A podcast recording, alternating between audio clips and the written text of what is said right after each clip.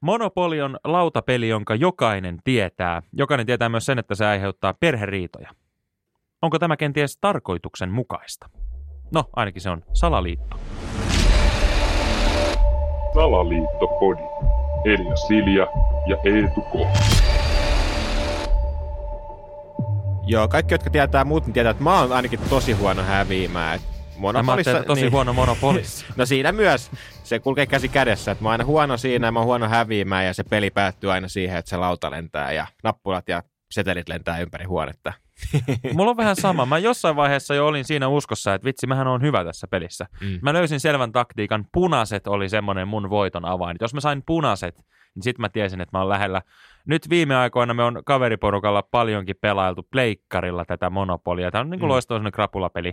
Niin täytyy sanoa, että mun rekordi ei viime aikoina ole ollut kovin mairitteleva, että se, se mun lapsen mukainen usko siihen, että mä oon hyvä tässä pelissä, niin karisee viikonloppu viikonlopulta. Niin. Aina vaan alemmas. Niin. Ehkä se on se, kun tulee aikuiseksi, niin oikeasti myös oppii sen, että, että aina sitä ei vaan niin tämmöisissä raha-asioissakaan meidän asiat yksi yhteen. Että... Joo, ja monopoli on kenties yksi parhaista opettamaan sitä. Kyllä. Niin elämän realiteetteja ja rahan merkitystä.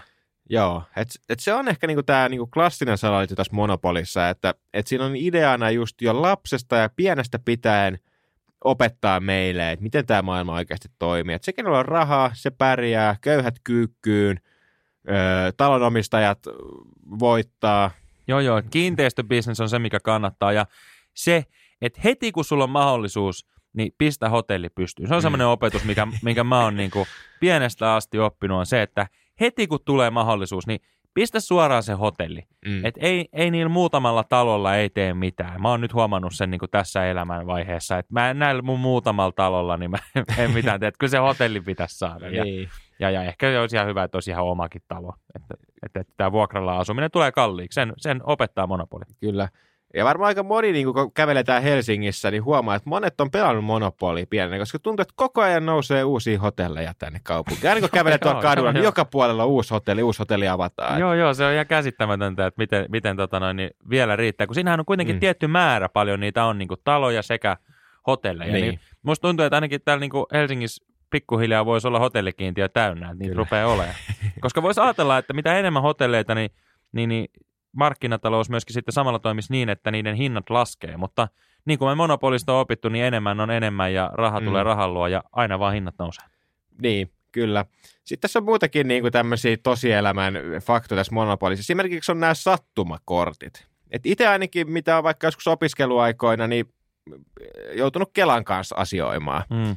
Niin sehän huomaa, että se on oikeasti ihan sattumakortti, että, että paljon sä vaikka saat sitä tukea – tai meneekö sulla yhtäkkiä jotenkin yli, että sä joudutkin maksaa heille takaisin jotain. Että se on ihan niin kuin sattumakortti, että joudutko maksaa, saako rahaa, miten se menee. Joo, joo, aina kun sä nostat sieltä postilaatikosta sen Kelan sattumakortin, niin sitä niin. ei tiedä, mitä sieltä tulee. Et se on semmoinen, minkä elämä kyllä opettaa. Elämä on mulle opettanut myöskin sen, että että kyllä se aina vaan niin on, että kyllä se kauneuskilpailussa toiseksi jäät. Niin. Että sehän on, onko se nyt sitten sattuma vai yhteismaa, kummasta se kortti tulee, mutta aina se on kakkossia. Ikinä niin. ei kauneuskilpailussa meikäläinen ole voittanut. Niin, ja sitten kun katsoo tätä Suomen valtion niin oikeusjärjestelmää, esimerkiksi jos se, saat nyt sen, astut siihen väärään paikkaan sä joudut suoraan sinne vankilaan, niin jotkut vaan sitten saa kuitenkin sen vapaudun vankilasta kortin helpommin kuin toista. Esimerkiksi vaikka no miten tämä nyt menee, mutta välillä tuntuu, että jotkut se, pääsee helpommin ulos vankilasta. Joo, kyllä se niin on, että kyllä se tuntuu, että se vapauden vankilasta kortti on ihan rahalla ostettavissa. Kyllä. Ja just se, että sun ei tarvi olla kuin väärässä paikassa, niin se saattaa riittää siihen, että sä joudut vankilaan. Mm. Ja sitten taas toiset voi olla, että ne käy siinä vankilassa, mutta ne pääseekin lähteen sieltä heti, ja sitten toiset joutuu useammankin kierroksen siellä ootella. Niin, niin. Mutta se, mitä mä en ole vielä oikeassa elämässä todennut, mikä ehkä voisi olla semmoinen, mitä meidän pitäisi tuoda tuolta monopolimaailmasta, on se, että, että kun sä kun sä kävelet tuosta erottajalta tuohon Korkeavuoren kadulle, niin sä saat 200 euroa. niin, totta. Mä itse asiassa, kun mä oon aina asunut täällä alueella Helsingin keskustassa, niin mä oon aika monta kertaa kävellyt erottajasta itse asiassa Korkeavuoren kadulle, niin ei ole kyllä vielä tullut. Et. Sitä ootellessa. Mun mielestä Helsingin kaupunki voisi ottaa tästä nyt koppia ja ihan vaan semmoinen, että hei, kiitos kun taas menit lähtöruudun kautta tästä erottajalta Korkeavuoren kadulle. Siinä sulle 200 euroa. Voisi niin. nimittäin olla ryysissä tuossa. Mä, mä en tiedä, johtuuko se nyt täysin tästä, kuvitelmasta, mikä ihmisillä on, kun ne tulee Helsinkiin, koska ainakin viikonloppuisin, kun tuut tuohon erottajalle, niin siinä on hirveä ruuhka. Jengi jonottaa siinä, Niin, että ne pääsis, pääsis tota noin, niin just sinne Korkeavuoren kadun suuntaan siihen ravintolan erottajalle. kyllä. Niin mä en tiedä, onko siellä se rahanjakopiste, täytyy mennä tota noin, niin ehkä katsomaan joku viikonloppu. Anteeksi pieni keskeytys, Eetu ja Eliastas, terve. Tiesitkö muuten, että leivinpaperi, Avaimet, takatukka, pullonpalautus, kello, Timo Virtanen, teboil Alko. ovat kaikki Salaliittopodin jaksoja. Joo, ja ne voit käydä kuuntelemassa Spotifysta. Kiitos. Niin. Muutenkin mä kaikki, ketkä muistaa nämä niin kuin arvo, arvot, näiden katujen arvot tästä niin kuin Suomen monopolissa, missä on näitä Helsingin katuja, niin nämäkin on vähän erikoisia. Et just Korkeavuoren katu, joka on tämmöinen arvokatu tää Helsingin Ullanlinnassa, niin se on se kaikista halvin. Mutta sitten esimerkiksi erottaja, joka on siinä heti kulman takana, niin se on taas se kaikista kallein. Että, Et kauhea, kauhea ero tuossa ihan vierekkäin. Sitten taas niinku Hämeentie on reilusti kalliimpi kuitenkin kuin Korkeavuoren katu tai Kasarmikatu, mitkä on sitten taas kuitenkin niitä arvoalueita ja Hämeentie ei nyt sitten, en ihan pidä mm. tuommoista kalliolaista, voi, jos nyt ei ihan maantieksi voi sanoa, niin hyvin tuommoinen niin läpikulkuväylä. Kyllä. Niin, niin. Erikoista on kyllä. En tiedä, kuka tämän on niin kuin päättänyt. Tai sitten niin kuin esimerkiksi Sörnäisten asema on niin kuin ihan yhtä rautatieaseman kanssa, sama hintaisia. Mikä edes on Sörnäistä? Onko No se metro. metroasema? Metroasema varmaan, ei riitä juna-asemia. Joo. Mut Sitten on tämä vapaa pysäköinti, sekin on mun mielestä niinku ihan osuva. Että oikeasti se on nykyään niinku, tämä politiikka, mitä täällä ajetaan, niin se on aikamoista niinku, sattuman kauppaa, että se oikeasti löytäisi jonkun vapaan Joo, ei joku, pysäköintipaikan. siis se on ihan totta, että ei ole olemassa kuin yksi ruutu. Niin, se on yksi ruutu tuolla pelilaudalla ja yksi vapaa pysäköintiruutu koko Helsingin kaupungissa. kyllä. Et se on niin kuin pitkälti ne vapaat parkkipaikat siinä. Muuten joutuu mennä lompakon kautta. Niin.